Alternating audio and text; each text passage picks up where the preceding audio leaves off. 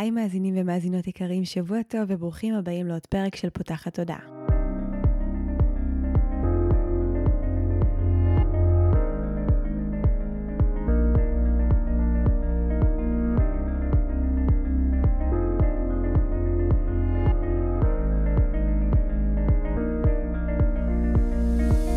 אם זו הפעם הראשונה שלכם כאן, פותחת הודעה היא תוכנית שנועדה להעביר רעיונות, לאתגר תפיסות קיימות ולפתוח את צורת החשיבה האוטומטית שנהוגה אצל כולנו, לכל מיני כיוונים חדשים במטרה להכניס לחיים שלנו יותר כלילות, שלווה, זרימה, אהבה, קרבה וחופש, גם במערכת היחסים שלנו מול עצמנו וגם במערכות יחסים נוספות. אני ניצן אלפסי, אני המנחה של הפודקאסט הזה, ואני מאמנת תודעתית ומלווה תהליכי העצמה אישית בעזרת כלים מעולמות התמודע, האנרגיה והרוח. ובפודקאסט הזה אני גם מראיינת וגם מדברת בעצמי על כל מיני נושאים שמעניינים אותי, מסקרנים אותי, ואני חושבת שהם בעלי ערך וצריכים להגיע גם לאוזניים שלכם. בפרק שלנו היום אירחתי את שי אור, שהוא אבא לשלוש בנות, יוצר גישת הורות כמעשה ניסים ומכשיר מטפלים בשיטה, כותב על ספרים הורות כמעשה ניסים ובלי גבולות. הוא איש מאוד מעניין שהגישה שלו מדברת על זה שאנחנו לא מנסים מנסים להתאים את הילד לתרבות החולה שלנו, אלא ליצור תרבות שמתאימה לילדים בריאים. ואני גם אגיד שאני מאוד מתרגשת, כי זה בעצם הפעם הראשונה בפרק שבה אני מראיינת מתוך אה, זווית אה, חדשה. אה, שהיא לקראת האימהות שהולכת ומתקרבת. בהתחלה חשבתי שאני אדבר עם שי אה, מהזווית של אה, ריפוי חוויות הילדות שלנו כמבוגרים, כי זה גם משהו שהוא מתעסק בו, אבל ככל ששמעתי על ההורות כמעשה ניסים, היו לי יותר שאלות ו- והתעניינות מהצד דווקא האימהי ושל מישהי שהולכת להיות אימא. אני אגיד שהפרק הזה מתאים בעיניי לכולם, כי הוא מביא אמת ו- ונקודת מבט כל כך מעניינת. מעניינת, שאני חושבת שהיא תהיה רלוונטית ופותחת תודעה גם למי שעוד לא אימא או אבא בעצמו, ו- או לא בהכרח למי שילדים, אה, זה משהו ש- שהוא רואה או רואה בזמן הקרוב שלו, כי היא באמת רגע על תפיסת אה, עולם וחינוך מאוד מאוד מעניינת, אז אני ממש מקווה שתהנו מהפרק הזה, ושהוא יהיה פותח תודעה עבורכם, לפחות כמו שהוא היה פותח תודעה עבורי, ושכמובן אם נתרמתם ממנו שתשתפו אותו בכל דרך שתבחרו, כדי שהוא יגיע לעוד אנשים שצריכים לשמוע אותו, שתהיה לכם האזנה נעימה. היי שי. היי ניצן, איזה כיף, תודה. ממש. אה, הזמנתי אותך היום, וגם אה, שיתפתי אותך בשיחה המקדימה שלנו, שבהתחלה מה שהיה לי בראש זה באמת שנדבר אה, על הילדות שלנו ועל חוויות הילדות שלנו, ושיתפתי אותך שפתאום כזה ש... ששמעתי על ההורות כמעשה ניסים, המשפט הזה, זה פתאום תפס אותי מתוך טייטל חדש שמתקרב בצעדי ענק לחיים שלי, וזה גם הטייטל הזה באמת של אימא והורות. ושאני חושבת שבעצם יש לי גם הרבה שאלות uh, מהכובע השני, אמנם אני עוד לא, עוד לא שמה, יש עוד uh, כמה חודשים עד הלידה, אבל uh, דיברנו על זה שכנראה שהשיחה שלנו היום תביא uh, את שני הצדדים, uh, גם של ההורות וגם של הילדות. Uh, ואני חושבת שזה היופי, כי זה באמת איזשהו ריפוי כזה ש... שמהדהד uh, ממש ברמה הבין-דורית. אה, והייתי רוצה שבכלל נפתח אה, בשאלה, כי באמת כש, כשקראתי את המשפט הזה, הורות כמעשה ניסים, ממש עברה לי צמרמורת בגוף, ואז ידעתי כאילו ש, שהגיע הזמן כנראה לדבר על זה גם מהזווית הזאתי. מה זה בעיניך הורות כמעשה ניסים? זהו, זה יכול להיות מאוד מבלבל, הרצף מילים הזה. מבחינתי המילה החשובה שם זה כמעשה. יותר מההורות ויותר מהניסים. כי, ובש, וזה קשה לתרגם את זה לשפות אחרות, זה קצת בעיה. אה, בשבילי זה לא אה, מין שיטה ש... או גישה שעושה הוקוס פוקוס. כמעשה ניסים זה הפלא הזה שההתייחסות שלנו לילדים שלנו וההתייחסות שלנו לעצמנו בתוך ההורות בוראים את האנושות. המעשה ניסים זה שבשונה מהתפיסות המקובלות שבהם ילד זה איזה מין אה, אה, יצור שמעצבים אותו, מכינים אותו, אה, מחדירים בו אה, ידע ומיומנויות, ואז מגיע הרגע שהוא יוצא לעולם ונהיה מבוגר, ואז אפשר להתחיל להתייחס אליו ולהתחיל גם לנסות לעזור לו ולהתחיל אה, להיות מונהגים על ידיו או ללמוד ממנו, כמו שמבוגרים עושים.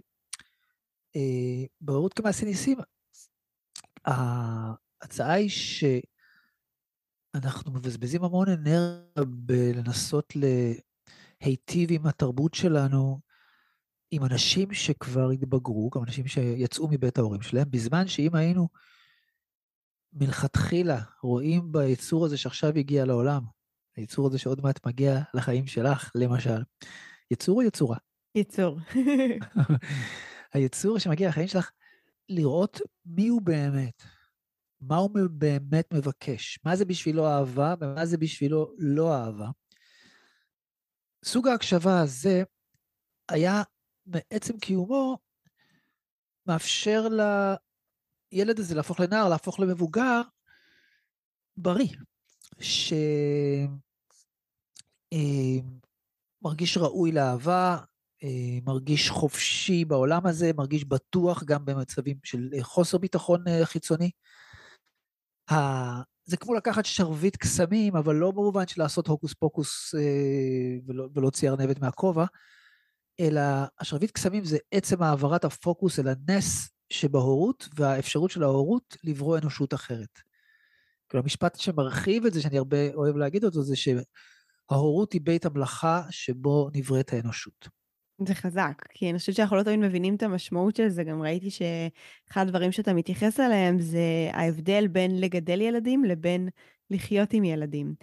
ורובנו מסתכלים על זה באמת כ- כ- כלגדל, ובא לי שגם אולי נרחיב על, ה- על מה ההבדל בעצם בין לגדל ילד לבין לחיות עם הילד.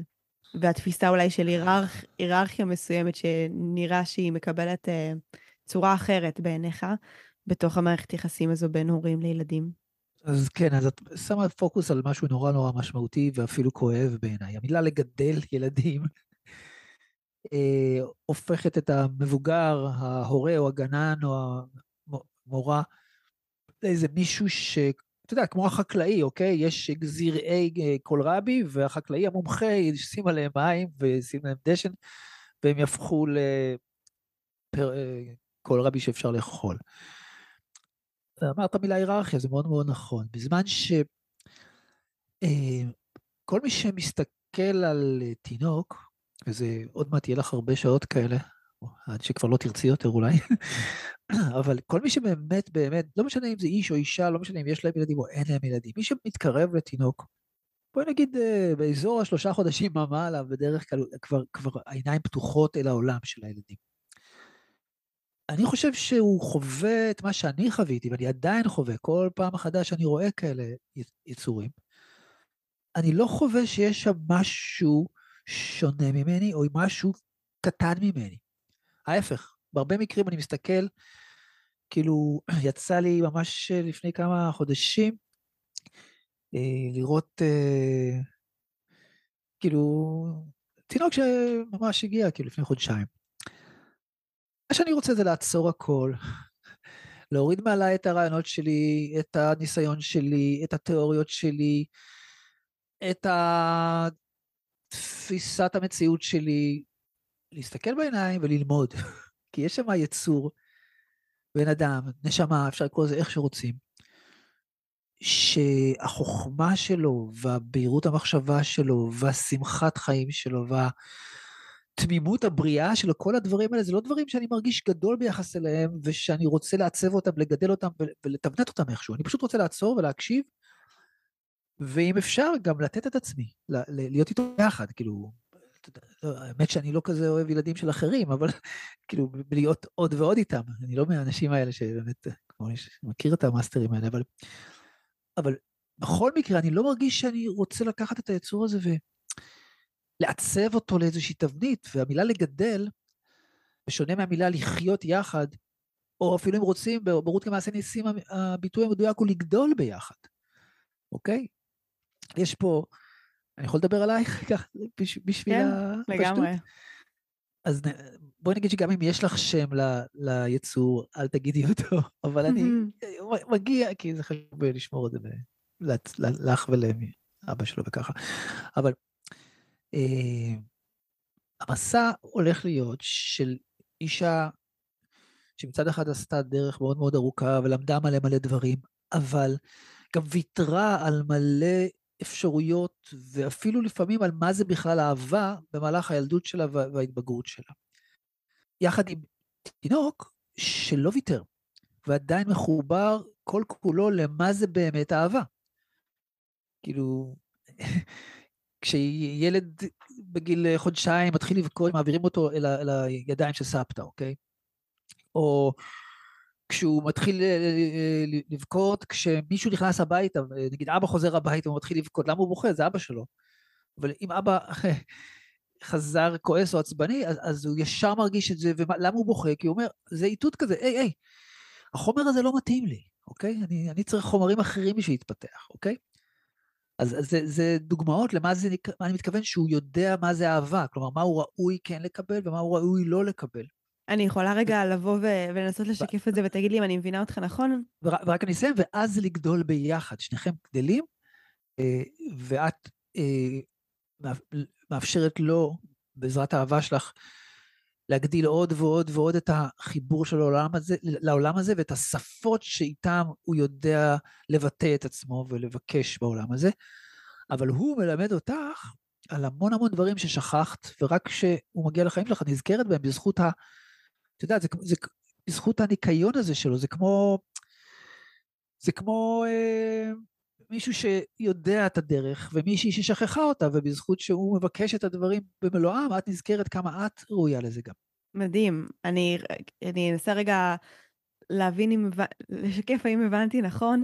אתה בעצם גם סוג של בא ואומר שכשאני מגדלת את, ה, את הילד, אני כמו שמה עליו כבר מראש את התבניות שלי ואת האמונות שלי ואת החוויות שלי, במקום לאפשר לו גם א', להיות uh, מי שהוא, כי ילדים מגיעים uh, כאיזשהו דף uh, יחסית נקי וטהור לעולם הזה, וגם להזכיר לי את המקומות הנקיים והטהורים האלה בתוכי, שבעצם uh, התשתשו עם השנים בגלל כל החוויות uh, והתבניות שעיצבו אותי.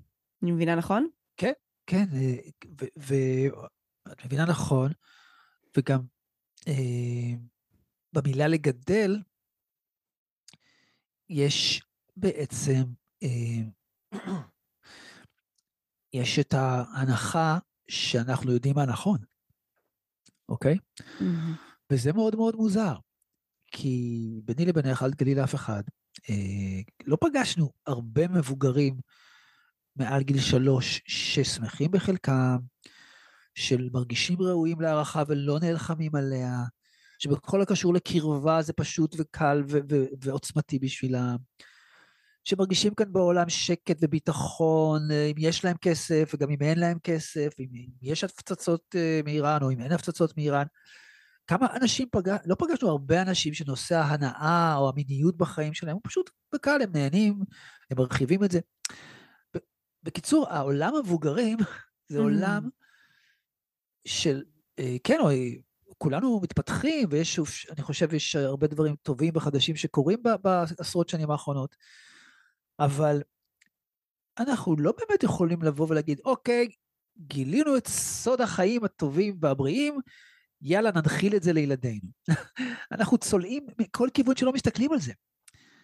ואז כאילו, זה אבסורד, את יודעת, קחי את הדוגמה הכי בנאלית, כאילו, כל יום, כל בוקר, אה, מיליוני אנשים שסבלו יום-יום כשהם הלכו לבית ספר כדי לשבת ולהקשיב תכנים שלא עניינו אותם מצד אנשים שלא שמו לב לרגשות שלהם, בלי שום ביטוי לייחודיות או ליצירתיות או לשמחת החיים שלהם, אוקיי? קמים בבוקר ולוקחים את הילד שלהם לאותו מקום, שנראה ממש ממש דומה מבחינת התפיסות שמנהלות אותו, אוקיי? מבוגרים מעצבים ילדים לפי מה שנכון, וגם מה שנכון זה סוג מסוים של ידע שקבוצה מאוד קטנה של מבוגרים החליטו שהוא הידע החשוב לכל בן אדם לדעת, וכצאן לטבח מובילים לשם את הילדים. והילדים, אה, את יודעת, בהתחלה הם מורדים, הם, הם אה, מתחילים אה, להיות עצובים, מתחילים להיות עצבניים, מתחילים להרביץ לכל מיני ילדות בהפסקות, הם מפתחים הפרעת קשב מכל מיני סוגים, נותנים להם... אבל מתישהו הם מבינים שגם אמא ואבא וגם החברה כולה, זה מה שנכון בה. במקרה הפחות טוב, הם מתמרדים, ומעיפים אותם ושמים אותם בכיתה מיוחדת, והם צריכים להיות אאוטסיידרים, והיצירותיות שלהם שורדת. ובמקרה הפחות, היותר כואב, שאני הייתי כזה, נכנעים. ומוותרים על האמת שלהם למשך 12 אה, שנה, ובדרך כלל, הרבה פעמים אחר כך פשוט לא נמצאים בקשר איתה בכלל. וזו דוגמה אחת לאיך שעולם של מבוגרים, שבכלל התנתקו ממה זה לקבל אהבה ומה זה לתת אהבה, אומרים לילדים, כן, אנחנו יודעים מה נכון, בוא נגדל אותך. אנחנו לא יודעים לגדל אותם, אוקיי? אנחנו במקרה הכי טוב יכולים להקשיב להם. לפעמים, כמובן, כי כל, גם אני, אם הייתי מברך אותך לקראת השלב החדש בחיים שלך, הייתי מברך אותך בזה שתהיי מסוגלת להיכשל 40 פעם ביום בלי לכעוס על עצמך, אוקיי? כולנו, כולנו מפשלים ללא הפסקה בדברים שהכי חשובים לנו כהורים. וכל הקטע הזה של להיות אימא טובה, אבא טוב, זה, זה, זה נורא ואיום, המאמצים שעושים. אבל אה, זה באמת הכי הרבה שאני יכול לשאוף בתור אבא. כאילו שאני אוכל להיות מספיק אה, שקט בתוכי, מספיק בוטח בפנימיות שלי, כדי שבכל רגע שבו הילדה שלי מאותתת לי על משהו שלא מדויק בחיים שלה, אני אוכל להקשיב לה, או לבד בתוכי, או בעזרת מישהו שיכוון אותי, או בגילים מבוגרים יותר, בעזרתה אפילו, אה, לתת לה את מה שהיא באמת מבקשת, אוקיי? אז מה לא בעצם לא... אנחנו יכולים לעשות כדי, אני אחלק את זה אפילו לשניים, כי מצד אחד זה, זה קודם כל לשים לב שאנחנו לא שמים את הילדים שלנו בסוג של uh, תבניות, ואנחנו מאפשרים להם להיות uh, מי שהם, ולהזכיר לנו את מי שאנחנו כבר שכחנו שאנחנו או קיים בתוכנו. וגם, אני חושבת שבמקום הזה, שאנשים רוצים uh, לא לשחזר את ה... מה שהם חוו מול ההורים שלהם, ונניח, אה, לא יודעת, ההורים שלהם היו ככה וככה, אז הם רוצים להיות בדיוק ההפך. וגם בבדיוק ההפך הזה יש משהו שהוא לא תמיד קשור ולא תמיד מדויק, כי אז אנחנו עוברים כזה בין שתי קצוות של הסקאלה.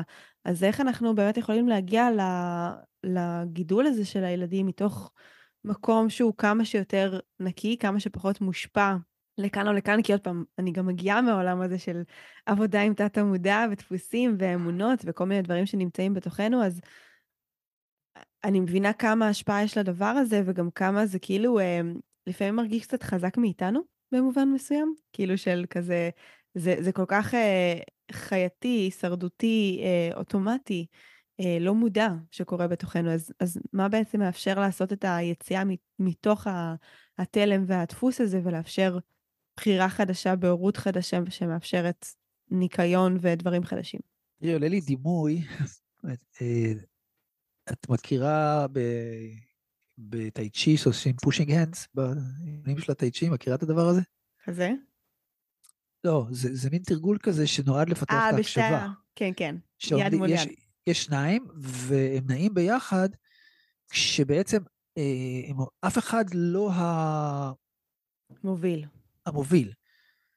ובעצם אה, על ידי זה, הם בעצם בהקשבה מוחלטת, כאילו מניחים יד על יד בעמידה, ומתחילה תנועה שאמור להיות, אמורים להגיע אליה למצב של שחרור והקשבה בבת אחת, שמאפשר בעצם שהידיים נשארות פחות או יותר צמודות, בכל מיני, שמורידים אותם למעלה, מעלים למעלה, מסתובבים, וזה נשאר ביחד.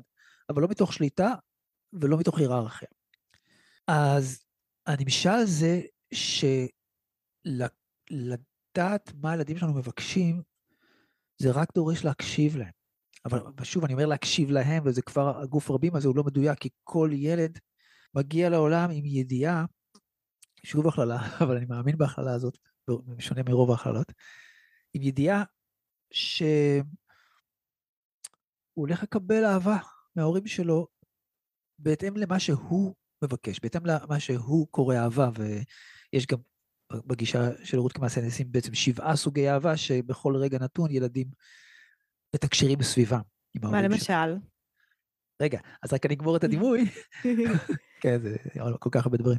שאם, אני אומר שלפני כל הידע והבקשות וזה, אני אומר שכשהילד שלך יגיע, אם המוח שלך יהיה מעט מאוד עסוק במה צריך ומה נכון ומה מקובל ומה ההורים שלי עשו ומה החברה מבקשת, והרבה מאוד עסוק בלהסתכל בעיניים, ולהפעיל את האינטואיציה, ולשאול את עצמך פעם אחרי פעם מה הילד שלי אומר לי, מה הילד שלי מבקש ממני.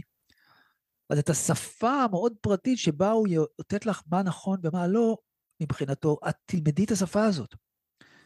וזה יהיה המצפן של ההורות שלך. אבל קשה לקיים את המצפן הזה כשמגדלים, שעסוקים, ב, תחשבי על המצב הזה ש...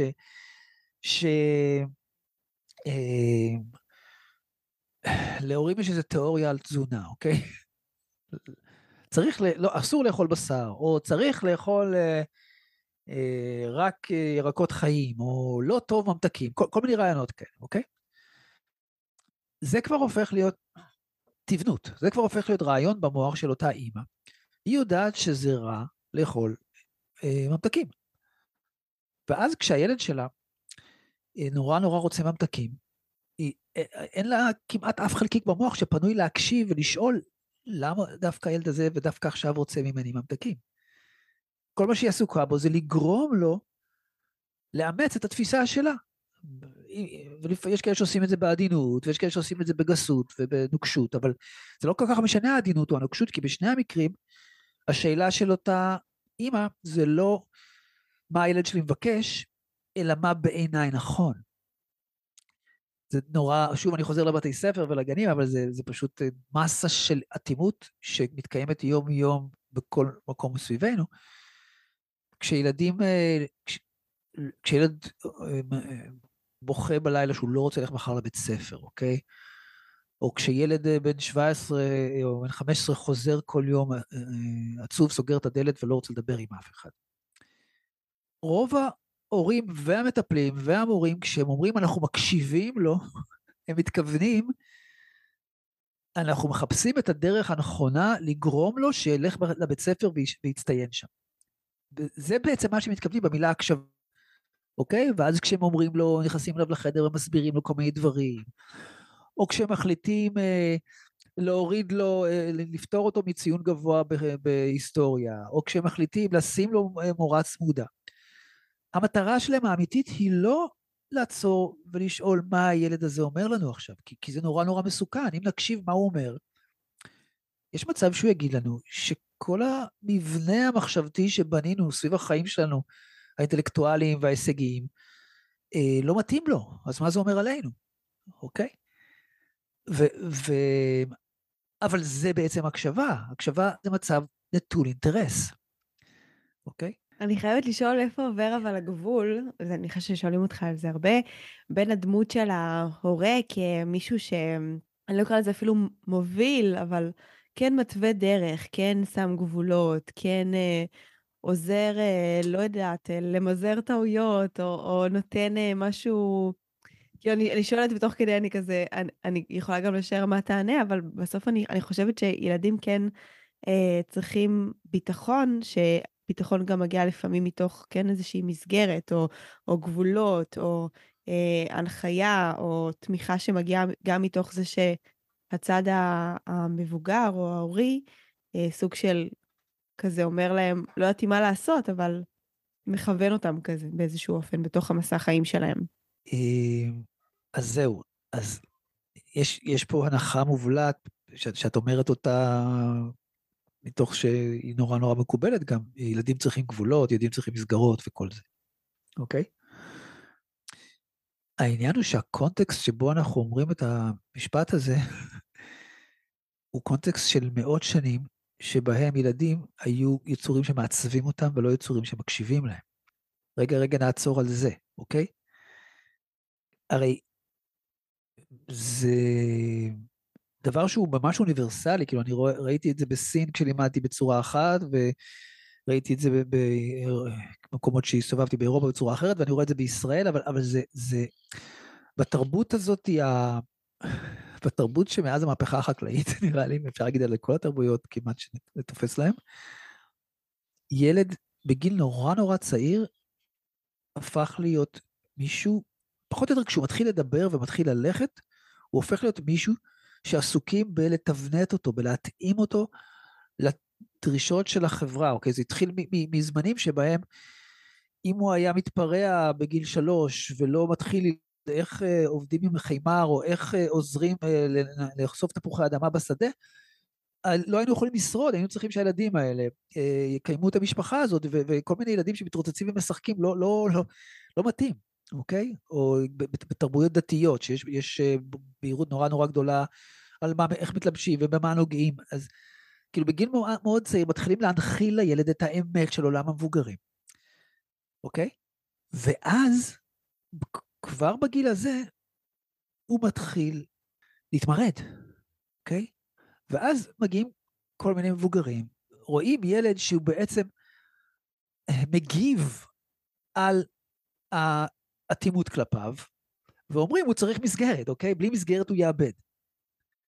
כאילו, בזמנו כש, כשהייתי, כשהקמתי בית ספר אלטרנטיבי, זה היה מחזה שחוזר על עצמו, שכל פעם שהגיעה לבית ספר הזה ילדה או ילד מבית ספר רגיל, שבו יושבים כל יום ולומדים לפי מה שהמבוגרים מרשים ועוברים משיעור לשיעור, והבית ספר שהקמנו היה בית ספר שבו ילדים, אה, יש להם חופש בחירה, כן להיכנס, לא להיכנס, מה הם עושים, עם איזה מבוגר הם לומדים וככה. זה היה מדהים לראות שהילדים ש... ש... שאת הסרטות כבר הכירו, היה להם יום עמוס בדברים, הם אה, כאילו לא בזבזו דקה, הם היו במעגל הזה, ואז הם הלכו ליצור עם המבוגר ההוא, ואז הם אה, המציאו משחק עם חבורה של ילדים, אבל ילדים שהגיעו מבית ספר קונבנציונלי, התחרפנו, עמדו על הדשא, אני זוכר את הילדה הזאת שעומדת על הדשא, במצוקה נוראית ולא יודעת מה לעשות. ולפעמים מרוב שלא יודעת מה לעשות, אז היא הולכת ומציקה למישהו. כאילו, בבתי ספר שיש בהם הקשבה לילדים, כמעט ואין אלימות. את יודעת את זה? טוב. אלימות זה דבר שלא קיים שם. באמת, קיים, זה, זה, זה, זה אירוע של, לא יודע מה, אחת לשנה. ו... ו אז אני, אז לכן, אני אומר, אם אני רוצה לענות לתיאוריה הזאת שאומרת ילדים צריכים גבולות, אני אומר, בואי ננסה רגע, בואי נפגוש את הילדים האלה שצמחו במציאות שבה מקשיבים להם, ואז בואי נראה אם באמת הם צריכים גבולות, אוקיי? כי מה שאני ראיתי אצל ילדים, זה שלא רק שהם הם באמת גבולות, זה דבר מאוד מאוד מגניב, הם אוהבים את זה. את תראי שכשהילד שלך יהיה בערך בין 4-5 ויהיו לו חברים, אני, אני מתנבא, כן, אבל פשוט ראיתי את זה המון המון פעמים, והם יתחילו לשחק איזה משחק, יש מצב שיהיה אליו חבר הביתה, ויהיה להם שעתיים להיות ביחד, שעה וחצי הם ידברו על החוקים של המשחק, ויישאר להם אולי חצי שעה לשחק את המשחק. הם נורא אוהבים להמציא חוקים. והם נורא, כשהם ממציאים את החוקים, הם כועסים על מי שמפר את החוקים. אין להם בעיה ל- ל- ל- להקשיב לחוקים, וגם, וגם באמת, באמת, אין לילד שום קושי אה, ללכת אחרי מבוגר שיש לו דרך ויוצר מסגרת. השאלה היא מאיזה מקום פנימי החוקים האלה מגיעים. מי משתית את החוקים, אוקיי? ברוב המקרים כשאומרים ילד צריך גבולות, מה שמתכוונים זה שחופש זה דבר מאיים. אוקיי? ילדים חופשיים זה דבר מפחיד. ולכן, הרבה פעמים המבוגרים שמאמינים בזה, אה, הם באים אל הילדים לא מתוך אהבה ורגישות ויצירתיות, אלא מתוך אה, איומים והפחדות ו- ו- ומלא מלא, אם לא תעשה ככה אז יהיה ככה, ו- אוקיי? ואז הילדים באופן בריא עודפים את זה. ויש לי גם הצעה למה הם עודפים את זה. כי במקור אין דבר שילד או ילדה רוצים יותר מללכת אחרי ההורים שלהם, אוקיי? אפילו כשתזכרי בעצמך כילדה, יכול להיות שתראי את הרגעים האלה שבהם יכול פשוט לנוח מלחשוב מה צריך או מה נכון, כי יש איזה אימא שאומרת נכנסים לאוטו, יש איזה אבא שאומר עכשיו אוכלים. כאילו, את, להיות ילד, הבונוס של הילדות לעומת הבגרות זה שאני אחראי כשאני בא לי ואני לא אחראי כשלא בא לי. כי יש מישהו גדול וחזק שאוהב אותי והוא אחראי, אוקיי? ילדים רוצים שיהיה מבוגר שיוצר את הבית. כשהמבוגר הזה הוא מנהיג אמיתי, מה שאני קורא מנהיג אמיתי זה מישהו שיודע מה חשוב לו, וכל כך אה, בטוח בחזון שלו, בדרך אה, שאליה הוא מוביל, שהוא יודע שזה יקרה, הוא לא נלחם על זה, ואז איזה כיף ללכת אחריו. תחשבי על עצמך בתור אחת שיוצאת לטיול ב... לא יודע מה, בהרי הגעש באיים הקנריים, אוקיי? ויש לך שתי אפשרויות. יש לך מדריך שאת תלכי איתו, שהוא כל ה... אה, הוא מרצה לקבוצה כמה הוא טוב, וכמה פעמים הוא כבר עשה את המסלול הזה, ואיך הוא יודע כל צרה, ואל תדאגי ותסמכי עליי, ואוקיי? הוא מנסה לשכנע אותך ללכת אחריו, לעומת מדריך אחר שיש לו בדיוק את אותו כמות ידע והניסיון, אבל אומר לך, היי, בואי, יהיה כיף, אני... אל תדאגי. Hmm. אוקיי? כן. אני לא יודע אם הצלחתי להדגים, אבל התכוונתי להדגים את זה שהראשון נאבק כדי להוכיח שהוא יכול להנהיג, והשני פשוט יודע את זה ומקרין את זה, ואם את רוצה, תלכי אחריו. יש לי שתי שאלות. אז מנהיג אמיתי זה כן. האפשרות השנייה, וילד או ילדה שבבית שלהם יש אבא או אימא שבאמת הם מובילים, הם בן אדם מבוגר, הם לא ילד, הם לא נלחמים מול הילדים שלהם כדי לקבל הערכה, פשוט מוצאים את הדרך ללכת אחריהם. ויש לי שאלות שעולות עוד גם מהדברים שאמרנו קודם. קודם כל דיברת על זה שילדים נגיד שהגיעו כן ממסגרות אה, קונבנציונליות, כאילו סוג שלא מצאו את עצמם כשנתנו להם את החופש בחירה, אז האם אתה חושב שלא יודעת, הורים ששומעים אותנו ומבינים שהם רוצים לעשות שינוי בגישה ההורית שלהם, זה משהו שהוא אפשרי? איך כאילו עושים את המעבר הזה בשביל הילד? זה קורה? אה, אה, טוב, זה... זו שאלה שלא צריך להעסיק אותך בארבע שנים הבאות, אבל uh, אני חושב שהורים שמעיזים להקשיב לילדים שלהם ומעיזים לסטות מהתלם, מהקונבנציות של החינוך ה... בגישת ההכתבה, אני קורא לזה, אנחנו יודעים, והם יקשיבו לנו וילכו אחרינו. אז אז הם יכולים גם לעבור עם הילדים שלהם תהליכים מאוד מורכבים, נגיד הילדה הזאת שסיפרתי לך עליה. זה היה שלב ראשון במקום החדש שהיא הגיעה אליו. אבל ברגע שההורים שלה אה, באו עם, עם הביטחון הזה שהי, זה המקום שאנחנו רוצים ללכת אליו בבוקר, זה המקום שאנחנו רוצים שהילדה שלנו תתפתח בו. והיו רגועים עם התהליך ש, של ההדרגתי שבו היא לאט לאט הבינה שגם כשלא מחלקים לו הוראות, העולם אה, לא מתמוטט, ושהיא יכולה בהדרגה יותר ויותר להקשיב לעצמה ומה באמת היא רוצה, אז uh, זה השתנה הסיטואציה שתיארתי, והיא יכלה לאט לאט אה, למצוא את עצמה במקום שהוא לא מקום uh, שתלטני ומתבנת. אבל באמת זה גם נכון בכלל למה שאני מדבר פה על להקשיב לילדים ולא לעצב אותם. כאילו, זו תפיסה שהיא די חריגה בעולם, אוקיי? גם אנשים מאוד מאוד נאורים, מפותחים ומשכילים ומוצלחים, שנאבקו מגיל 15 ועד גיל 35 לגלות מי הם, ולהראות להורים שלהם שהם ראויים להערכה, ועד היום ב- בלייקים וב- ובתחרויות ובלא יודע מה, ב- ב- אפילו עם הילדים שלהם נאבקים כדי אה, להוכיח את הייחודיות שלהם, כשהם הופכים להיות הורים, הם כאילו שוכחים הכל. ומכניסים את, את הילד לאותו המסלול של התבנות שהתרבות uh, מחזיקה ממנו. זאת אומרת, האנשים האלה ש...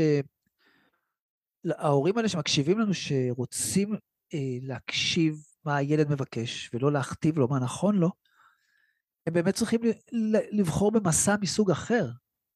ומאפיין מאוד חשוב של המסע הזה זה לשים את ההורות במרכז החיים, אוקיי?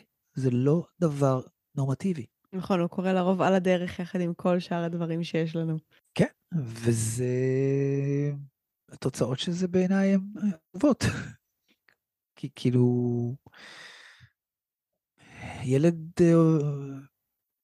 כל, כל ילד כשמגיע לעולם ב, עם התחושה הזאת שהוא מיוחד ושהוא ראוי ל, ל, שיבחרו בו, כשהוא מתחיל להרגיש uh, על הדרך, כמו שאמרת, שהוא חלק מאיזה להקה של אחים שמעבירים אותו ממקום למקום, או חלק מקהילה שמנחילים לערכים וגם לא, או איזשהו uh, דבר שאבא פוגש uh, למשך עשר דקות כל יום לפני שהוא נרדם, ואולי בשבת לכמה שעות. Uh, עולה בו שאלה, אז למה הביאו אותי? למה הביאו אותי לבית הזה? למה הביאו אותי לעולם הזה? ועולה בו ספק על זה שהוא באמת אה, מעניין מישהו. הספק הזה... אבל מה עושים בעולם הזה? כי בסוף אה, אנשים אה, יש להם קריירות והם הולכים לעבודה, והם רוצים גם להביא פרנסה הביתה כדי לדאוג לכל הצרכים של אותו, של אותו ילד. אז אני מניחה שהרבה הורים יכולים גם להרגיש כזה קיבוץ על מה שאתה אומר, כי הם לא עושים את זה עוד פעם, כי הם לא רוצים לשים את ההורות במרכז. יש גם כאלה שכן, אבל נניח נדבר על אלה שלא, אלא כי גם נסיבות החיים בהרגשה שלהם אה, מייצרות את, ה, את המקום הזה שבו הזמן שמוקדש לגידול הוא יותר קטן ממה שהם היו רוצים. אה, דבר ראשון, בתקופה הזאת שאנחנו חיים, uh, בהרבה מאוד מקרים, מה שתיארת עכשיו, שאין זמן וצורכי החיים והקריירה, גורמים לזה שאין אפשרות או אין זמן לשים את ההורות במרכז.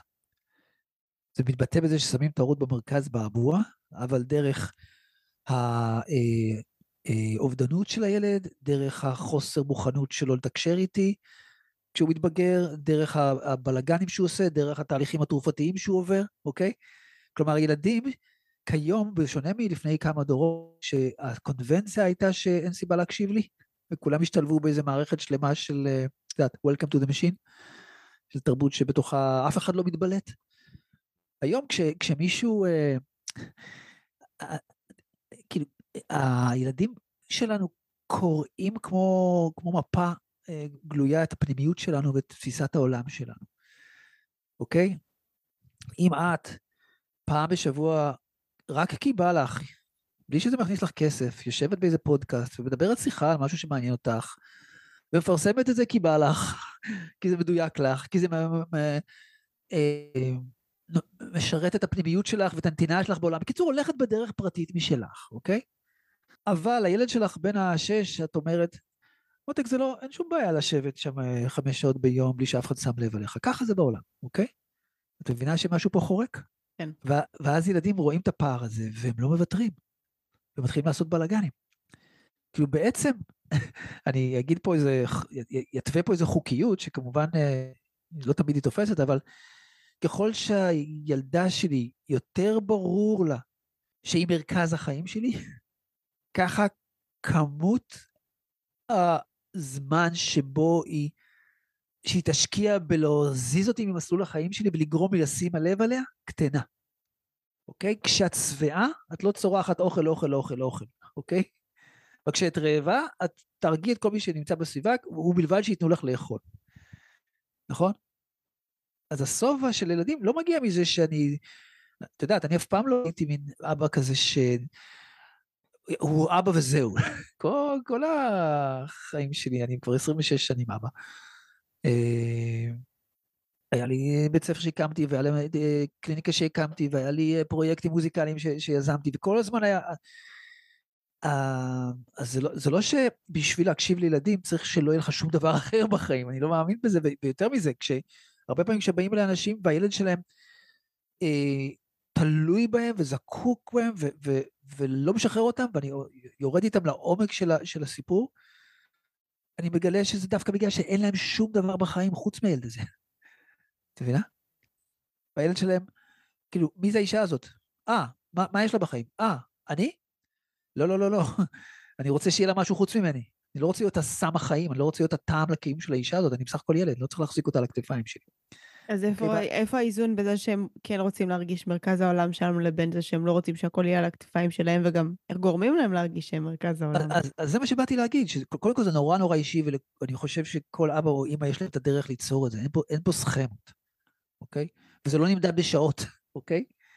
אה, אבל כשאני ברור לי שהילדה הזאת היא מרכז החיים שלי, ולה זה ברור גם מהמבט בעיניים שלי כשהיא אה, אה, עוצרת אותי מללכת לאוטו בזמן שאני צריך ללכת לעבודה, מהאופן שבו אני מגיב כשהיא רוצה לספר לי סיפור, ממה שקורה בחמש דקות שאני נמצא איתה, את יודעת, כאילו, אה, אפשר, אפשר במשך חמש דקות להימצא, במשך חמש שעות לעשות כביסות וכלים ולא לראות בכלל את הילד שלך, זה, זה...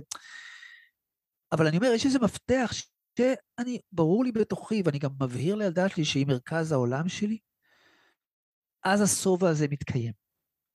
אוקיי? ואז יש לה בסיס להישען עליי, ויש לה בסיס לדעת שכשיהיה לה קשה אני אהיה לצידה, ו... ו...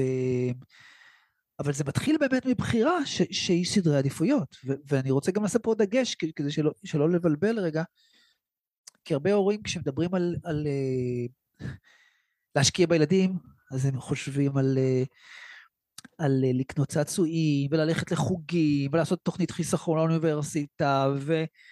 לקחת לטיולים בשבתות, ולשחק משחקי קופסה, ו... יש מלא מלא מלא תפיסות כאלה, אבל, אבל בעצם ה... אנחנו, הדרך של ילדה שהיא יודעת ש... שהיא חשובה לי, קודם כל ההתייחסות שלי לרגשות שלה, אוקיי? זה העוגן, זה הקרקע של הבית.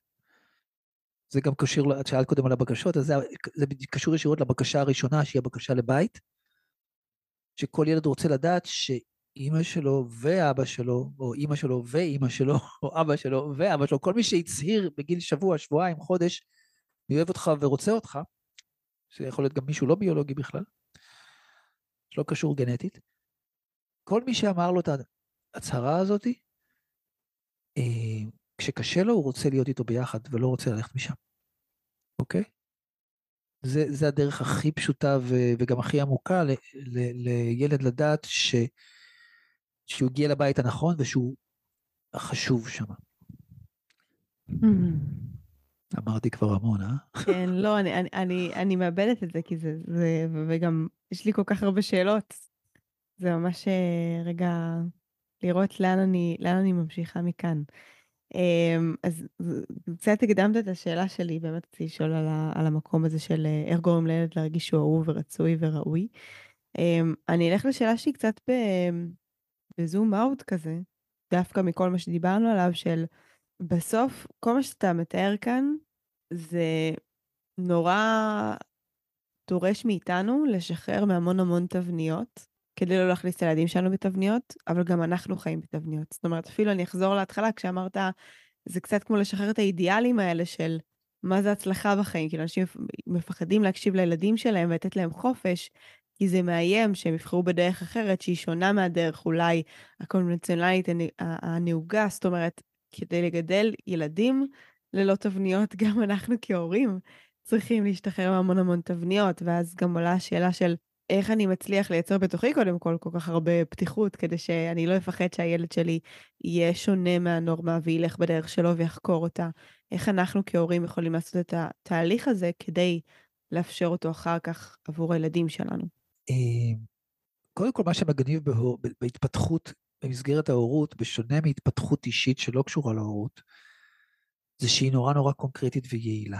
לא צריך להתפלסף, אלא לחשוב איך להיות בפתיחות באופן כללי, כי מגיע איזשהו רגע שהילדה או הילד שלנו מאותתים לנו, הלו, הלו, אה, רגע, רגע, משהו פה לא, לא מדויק, ואז יש לנו שאלה קונקרטית שעולה על פני השטח. לדוגמה, לדוגמה, אם יש לי איזו תפיסה כזאת שאומרת ש...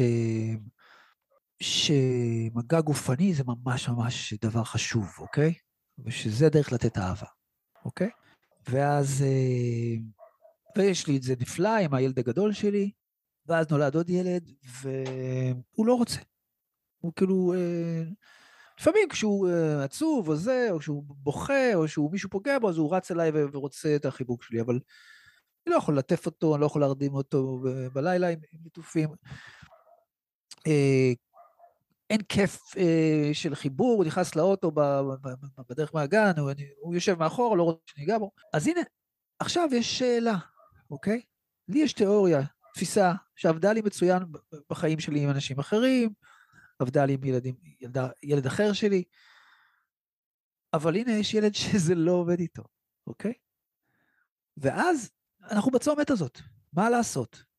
להעביר אותו לצד שלי, למצוא את הדרך לגרום לו להיות במגע כמו שאני במגע, או לעבור אני לצד שלו. כלומר, להקשיב למה הוא מנסה להגיד לי דרך ההימנעות או דרך הקושי עם מגע. איך שאני מבין את זה, התשובה פה היא נורא נורא פשוטה, אוקיי? אף פעם, אף פעם ילדים לא אמורים להתאים את עצמם להוריהם. תמיד, תמיד הורים אמורים להתאים את עצמם לילדיהם, אוקיי? אנחנו הוותיקים והחזיקים והמנהיגים, הם החדשים והחלשים, והאהבה זורמת בכיוון אחד בלבד, אוקיי? ואין שום מקום להדדיות בין הורים לילדים. זה לא אומר שילדים לא יכולים נורא נורא לאהוב את ההורים שלהם ולתת להם המון, אבל זה אפשרות, וזה לא הכרחי. אז ואז שאני עוצר שמה, אז אני כבר נכנס רגע לשפה של רות כמעשה ניסים, אוקיי? ש, שכאילו, יש לנו עניין עם מגע, עם הגופניות. זה קשור לבקשה השנייה, בקשה להנאה בשפה של רות כמעשה ניסים. זה קשור לכל המרחב הזה של הקשר עם משחקיות, עם יצריות, עם פראות, עם מיניות, אוקיי? ואז שאני מגלה את ה...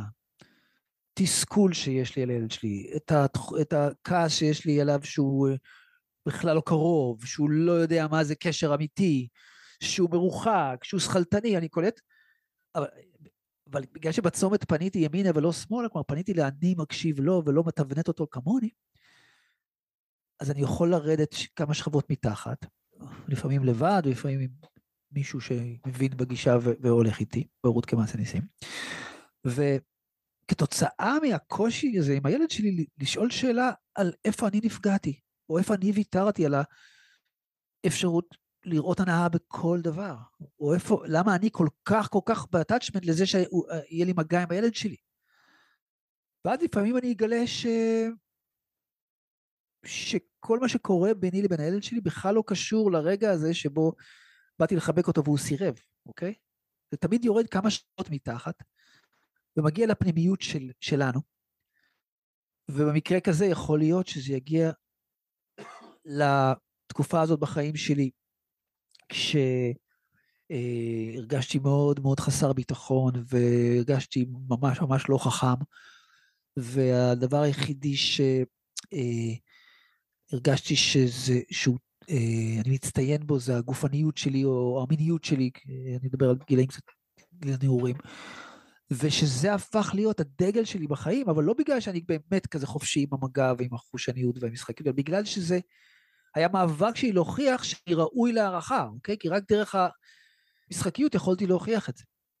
ואז השינוי מתחולל מתחת לפני השטח, אוקיי? כי בעצם כשאני מבין שכל ההתרחקות הזאת בינינו נובעה ממשהו שקרה לי כשהייתי בן 12 ולא משהו שקורה לי עכשיו כאבא לילד הזה, אני uh, בצורה מאוד מאוד קונקרטית פוגש את הסריטה הזאת, כמו שקראת לזה, מבקש עזרה סביב זה, עושה את התהליך הפנימי שבו אני הופך להיות בחוויית שפע סביב הערך שלי, לא רק דרך משחקיות ולא רק דרך גופניות, אלא גם דרך למשל, אה, לא יודע, הילד שלי אה, נורא אוהב אה, מבוכים ודרקונים, אז אני אה, מצטרף אליו לשם, לא צריך לגעת שם, מספיק לדמיין שם, אוקיי? D&D.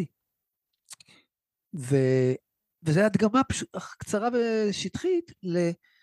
לזה שזה לא מסע שלי להפוך להיות מוארים כדי שנוכל להיות הורים, אלא זה מין אמון כזה שהילד או הילדה שלי, בכל רגע שבו משהו בתוך חיי המשפחה הוא לא תואם את תבנית האהבה שהם מאמינים בה, הם יאותתו לנו, אנחנו נקשיב, נרד לעומק ונמצא את השינוי שנדרש. אתה בעצם בא ואומר שכל קושי שאני חווה מול הילד שלי הוא, הוא הזדמנות בשבילי לריפוי של הכאבים שלי, כי זה בעצם לא היה מפעיל אותי כל כך, או גורם לי להרגיש שאני עושה משהו לא בסדר, שמשהו לא תקין כאן, אם מראש לא היה את, ה, את הפצע המדמם הזה, אני אקרא לזה ככה, ככה אני קוראת לזה. לא, לא מפעיל אותי, אם, זה, אם לא היה לי פצע בתוכי, וזו הזדמנות רגע לעשות עליו איזושהי עבודת ריפוי. אמרת את זה מדהים, וזה נותן לנו עוד תשובה לשאלה מה זה הורות כמעשה ניסים, אוקיי? כי אם, בדיוק מה שתקחי מה שעכשיו אמרת, אוקיי? אז יש פה עולם שלם של הורים, אנשים שהם בני, לא יודע מה, 25 עד 55, שמגדלים ילדים. והילדים שלהם מאפשרים להם להישיר מבט אל מה, אל מה שהם ויתרו, ולמקום שבו האהבה שלהם מצומצמת לא רק כלפי הילד שלהם, אלא גם כלפי עצמם. ולעשות את התנועה של ההתחדשות סביב זה, ובזה גם לתת השראה לאנשים אחרים סביבם. והכל מתחיל מזה ששמים את היחסים של הורי ילד במרכז, ולא בשוליים של התרבות. ממש. חושבת שזה משהו ממש מרגש, גם מאוד מפחיד, כי אתה אומר, וואו, מה, עם כמה דברים אה, אתה הולך להיפגש. למרות שאני מאמינה שכל מערכת יחסים אה, מפגישה אותנו, אבל עם הילדים שלנו, אני חושבת שהם המראות הכי גדולות, והם המרחב ההתפתחות אה, אולי מהמשמעותיים שאנחנו, שאנחנו חווים בחיים שלנו. אני חושבת שגם סוג של כזה, ענית לי על השאלה, על גם אחד הדברים שכתבתי לי זה באמת איך אנחנו לא משחזרים את, ה, את הדברים שחווינו מול ההורים שלנו, מול הילדים שלנו. אז נראה לי שהתשובה היא באיזשהו אופן של אנחנו כן משחזרים, ואז אנחנו מקבלים את השיקוף הזה, ואז יש לנו איזושהי הזמנה לרדת ולעשות עם הדבר הזה עבודה בתוכנו. לגמרי, וכאילו, אפשר לסמוך על הילדים שלנו שכל עוד הם מרגישים שאנחנו בצד שלהם, כלומר רוצים לתת להם את האהבה שהם מבקשים, הם יחרפנו לנו את המוח ויבלגנו לנו את החיים כדי שנעצור ונקשיב ונעשה את, את השינוי הפנימי הזה. ובהקשר למה שאמרת, לא לחזור על התבניות של ההורים שלנו, אז בעצם אני רוצה להגיד שיש שתי צורות של אי הקשבה בהורות, אוקיי? דומיננטיות. אחת זה במודע או שלא במודע ללכת באוטומט על מה שההורים או התרבות הנחילו לנו, ושתיים, ללכת במודע או שלא במודע כנגד ולמרוד במה שהנחילו לנו. בשתי המקרים, אם זה שי, אם זה אני, אז אני עסוק ב... בתר... בהורים שלי, באמונות שאימצתי כילד שלהם, ולא בילדה שלי, אוקיי? זה לא... יודע, כש, כשאת נלחמת כן. במישהו, או כשאת מצייתת למישהו, בכל מקרה את לא מקשיבה לעצמך, נכון. ולא מקשיבה לילדה שלך. ולכן כאילו, אני, אני אומר, זה מאמץ נורא נורא גדול. שתי הדרכים האלה הם בעיניי, ברגע ששמים לב לזה, זה מאמץ נורא נורא גדול. צריך לחשוב מה נכון בדרך הראשונה, צריך לחשוב מה לא נכון בדרך השנייה, ובשני המקרים זה מקשה להקשיב, אוקיי, מה הילדה שלי עכשיו אומרת? מה היא מבקשת ממני? זה הרבה יותר קונקרטי, הרבה יותר חי, זה נמצא אצלי בסלון. זה לא מדע מדעי מחשב, זה, זה כאילו אה, חומר, חומרים של חיים. Mm-hmm. וגם יש את האפשרות כל פעם לפשל, לפשל וכל פעם לפספס, כאילו צריך המון חמלה כלפי עצמנו כהורים. כאילו אם, אם היינו מדברים לפני שנה, יכול להיות שהייתי מציע לך לא להיכנס לזה. מבינה? כאילו, כאילו, באמת, כאילו אני חושב שאחד הדברים הטובים שיכולים לקרות לאנושות זה שאנשים יבינו מה זה, מה זה אומר להתמסר ללחיות עם ילד, ויוכלו בצורה ממש חופשית ואלגנטית לבחור שלא להיות הורים. זה יהיה נפלא. כי זה פשוט מה שיקרה זה שילדים יגיעו לעולם ויפגשו מבוגרים שהם פרויקט מרכזי שלהם ולא איזה גג צדדי של, בחיים שלהם. ואת מבינה כמה, כמה זה ישפיע על, על החוויה המשותפת שלהם. כמובן, זה לגמרי החלטה שצריך לקבל בעיניים אה, פקוחות ולא מתוך אה, איזושהי נורמה חברתית. אני רוצה רגע לאסוף אולי את כל מה שדיברנו עליו, ואני אגיד שהמילה שהכי מהדהדת לי מתוך כל השיח שלנו, זה המילה הקשבה. כאילו, אני, אני מבינה שבסוף אה, הכל מתחיל ונגמר בזה, ההקשבה לילד שלי, ההקשבה לצרכים שלו, ההקשבה לעצמי ול, ולאיפה הדברים האלה פוגשים אותי. והייתי שמחה שככה נסיים, אם יש לך כמה טיפים או כלים או, או דברים שיכולים לאפשר לנו להיות יותר במודעות להקשבה הזו, איך אני יכולה הלכה למעשה לבצע את ההקשבה הזו בצורה שתעזור לי להיות אימא טובה יותר והורה מיטיב יותר עבור הילד שלי. אני לא כזה טוב בטיפים, אה, כי זה גם כמו... תבנית. אה, תבנית, הכללה, וגם אה, זה מרגיש לי כמו, וואלה, מישהו... מישהי כמוך שכבר הגיעה למצב הזה שהיא רואה את עצמה כמקור של אהבה למישהו קטן וחדש בעולם הזה, ובוראת בעצם חיים. זה, זה קצת כמו, את יודעת, כמו שאני אעלה למגרש וייעץ למסי, כאילו, איך לבנות, את הפנדל, כאילו, במונדיאל, כאילו, את, את כבר שמה, את האימא, אוקיי? ובתוך המגרש שהוא ההורות לילד שלך, את הדמות המרכזית, ויש המון המון דברים שהם פרטיים בכל שפה משפחתית או בכל שפה של אימא וילד, שרק משם אפשר להביא את התשובות לאיך לנהוג. אבל, אבל ברמת העקרונות, אולי עקרונות להקשבה, או, או, או אפילו אז, מה אז, אז זהו, להפחית בר... ופחות לעשות. כן, אז אני, לא, אני אמרתי את כל הקדמה הזאת כדי לה, לה, להנמיך ציפיות, כי, כי זה, אני, אני באמת לא... זה, זה גם, אה, אוקיי, אוקיי, הבנת אותי כבר, אני לא אחזור על זה. אני חושב שבשביל להקשיב גם לעצמנו וגם לילדינו, קודם כל חשוב מאוד להסכים להיות מבולבלים. להסכים להרבה הרבה רגעים של אי ודאות, אוקיי? בהורות, בעיניי האי ודאות, כאילו הרגע הזה שאימא ואבא מבולבלים, לא יודעים מה לעשות עכשיו, הוא לא רגע של אובדן, הוא לא, שהוא רגע שמסמל שמשהו חדש צריך לקרות כאן. שהכלים שאיתם עבדנו לא עובדים. שהכלים שההורים שלנו הנחילו לנו לא מתאימים. זה התחלה של הרפתקה, האי ודאות הזאת. וזה גם מתכתב עם, עם האשליה הילדית של, שמתחזיקים אותה בהרבה גישות הוריות, שיש כללים ויש שיטות וצריך לעשות ככה, ואם הוא לא נרדם בשמונה וחצי זה ככה, ואם הוא לא אוכל אה, קטניות זה ככה, את מבינה? כל, כל מיני uh, כללים כאלה. ו... לא, יש רגע חשוב נורא של אי ודאות, של שאלה שאפשר לעצור ולנשום, וכדאי מאוד לקבל עזרה ברגע הזה, כלומר, כדאי מאוד שיהיה אפשר, אפילו בתוך הזוגיות שעשתה את הילד, שמי שלא יודע עכשיו, או מי שמבולבל עכשיו, לא, לא, לא ישפטו אותו ולא יעבירו עליו ביקורת, אוקיי?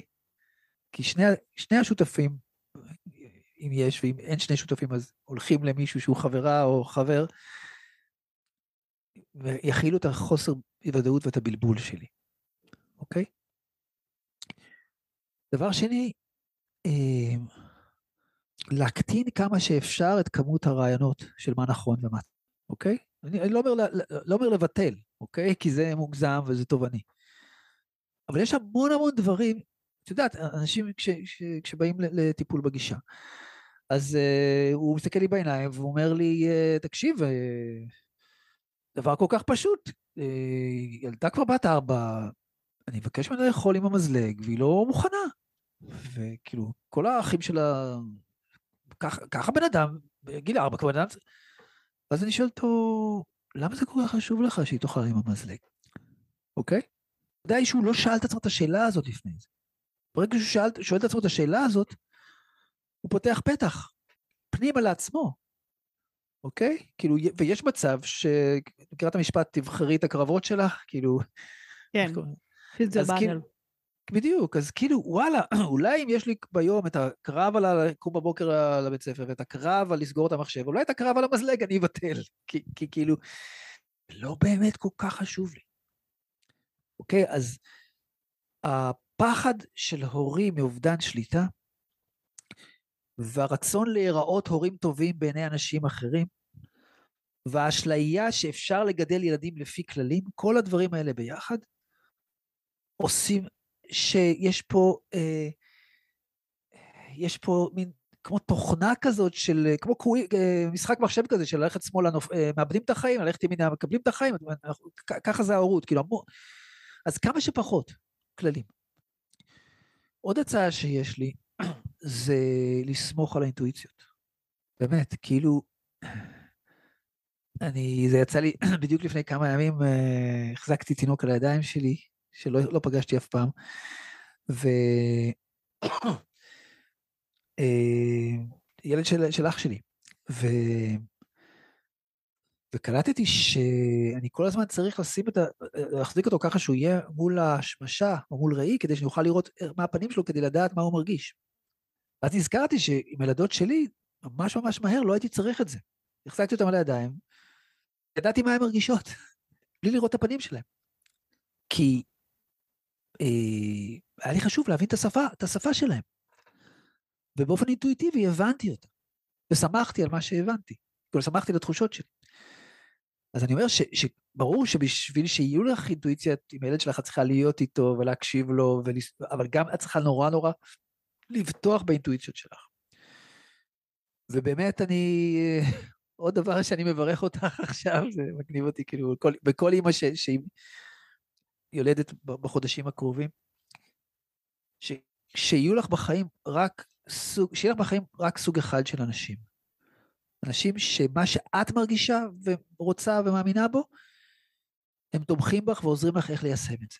ושכל האנשים שיש להם רעיונות, אה, או אה, ביקורת, או אה, תפיסות ש, שאת לא יודעת כי את אימא חדשה או כל מיני דברים, שלא יהיו לך בחיים, אוקיי?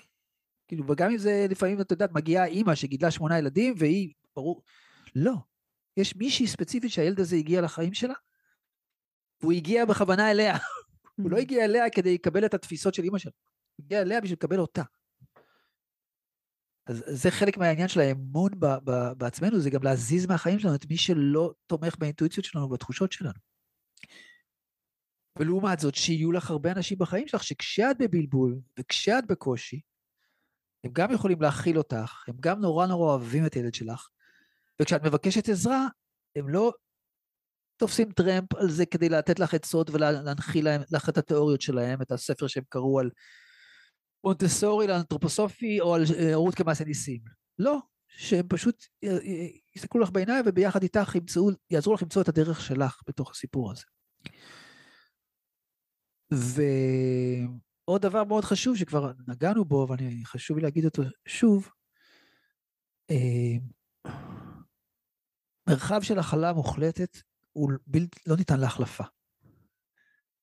הכוונה, אם הילד שלך או אם הילד שלך לא מרגיש שאתה יכול להיות איתו כשקשה לו ולהקשיב לו ולעצור את כל אה, מנגנוני המחשבה והפחדים שלך ולשתוק אולי או לבכות אולי או ללכת לעשן סיגריה ולחזור, אבל בכל מקרה, אתה, זה מה שאתה רוצה, אתה לא קרקע לצמיחה שלו והוא יחפש לו קרקעות אחרות. אתה תהפוך להיות סוג של דוד, אוקיי? או סוג של אה, תחנת ביניים, כדי להגיע למקומות אחרים בחיים, וזה מאוד מאוד עצוב, זה לא דבר קל לילד לזהות שכשהוא נמצא עם אימא שלו, אבא שלו הוא בעצם לבד מבחינה רגשית. וזה מרחב שבגלל שאנחנו כילדים קיבלנו אותו ממש ממש מעט, אם בכלל, הכוונה שאבא שלנו עצרו את כדור הארץ בשביל להיות איתנו כשאנחנו עצובים, בוכים, מכוערים, כישלון, אה, חסרי אונים, אוקיי? בגלל שמעט מאוד קיבלנו את זה, בדרך כלל או שהם לא היו שם, או שהם היו שם עם העצות שלהם, או עם הנחמות שלהם, בואי תאכלי מרק, הכל יהיה בסדר. אז המנגנון לפעמים משתבש גם לנו. ולפעמים בענווה רבה הולכים ללמוד את זה. זה באמת לא ללמוד כמו ללמוד מתמטיקה באוניברסיטה, זה בעצם להסיר את הקליפות שהצטברו כדי, כדי לח, לחזור למקום שנולדנו איתו, המקום הזה שאנחנו יכולים להיות עם מישהו שקשה לו בלי לפחד מזה.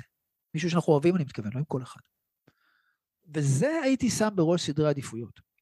הכוונה, זה לא משנה אם יש לך 80 אה, שעות בשבוע עם ילד שלך, או אם יש לך 15 שעות בשבוע עם ילד שלך. יותר חשוב מזה שבשעות שיש לך עם ילד שלך, הוא ירגיש שאת משענת רגשית בשבילו. אה, וואו, באמת, הייתי שם את זה, כאילו, יותר מהתזונה, ויותר מההשכלה, ויותר מהשיהיה לו חברים, ויותר מלקרוא ספרים על הורות, לא יודע, כאילו, זה, הייתי שם בראש סדרי עדיפויות של, של, של יצירת בית בעולם. וואו. קודם כל זה ממש ריגש אותי, כל מה שאמרת.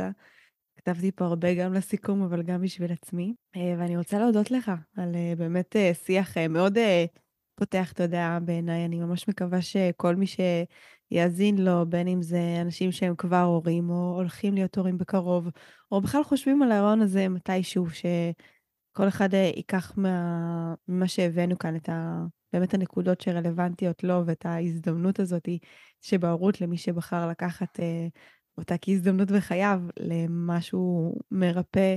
אמ, גם ברמה האישית, גם ברמה המשפחתית, גם ברמה ממש אפילו הבין-דורית. אה, ולגמרי אני יכולה להסכים עם האמירה שלך שזה הדבר שיהדהד וישפיע הכי הרבה על, ה, על האנושות שלנו, אז אה, תודה לך גם על הזמן שלך כאן וגם על השליחות הזו באופן כללי בעולם. תודה על ההזדמנות uh, לשתף, זה, זה נורא נורא מרגש. אני, אני, את יודעת, התחלתי ל- ל- ל- לעבוד ולטפל בגישה הזאת לפני יותר מ-20 שנה, 28 שנים בעצם, ו... וכי את מזמינה אותי לפודקאסט שלך, אז זה כמו מין איתות כזה, שמשהו שהיה מאוד מאוד אזוטרי פעם, הוא נהיה יותר ויותר uh, מרכזי, ויותר ויותר אנשים uh, רוצים להקשיב בצורה הזאת, ויותר ויותר יש גם עוד הרבה אנשים כמוני שהם uh, עוזרים, שמלמדים את הגישה או מטפלים בגישה, ו... וזה ממלא אותי במין אמונה ש... שהמבוגרים של עוד... Uh, 20-30 שנה, אה, יש מצב שהרבה יותר מהם ירגישו שהם אהובים ושלא צריכים להילחם על אהבה. והמציאות שהם יבנו לעצמם ולמי שסביבם תהיה שונה לגמרי ממה שהם נורמטיבי היום. אמן. תודה לך. אמן, אמן.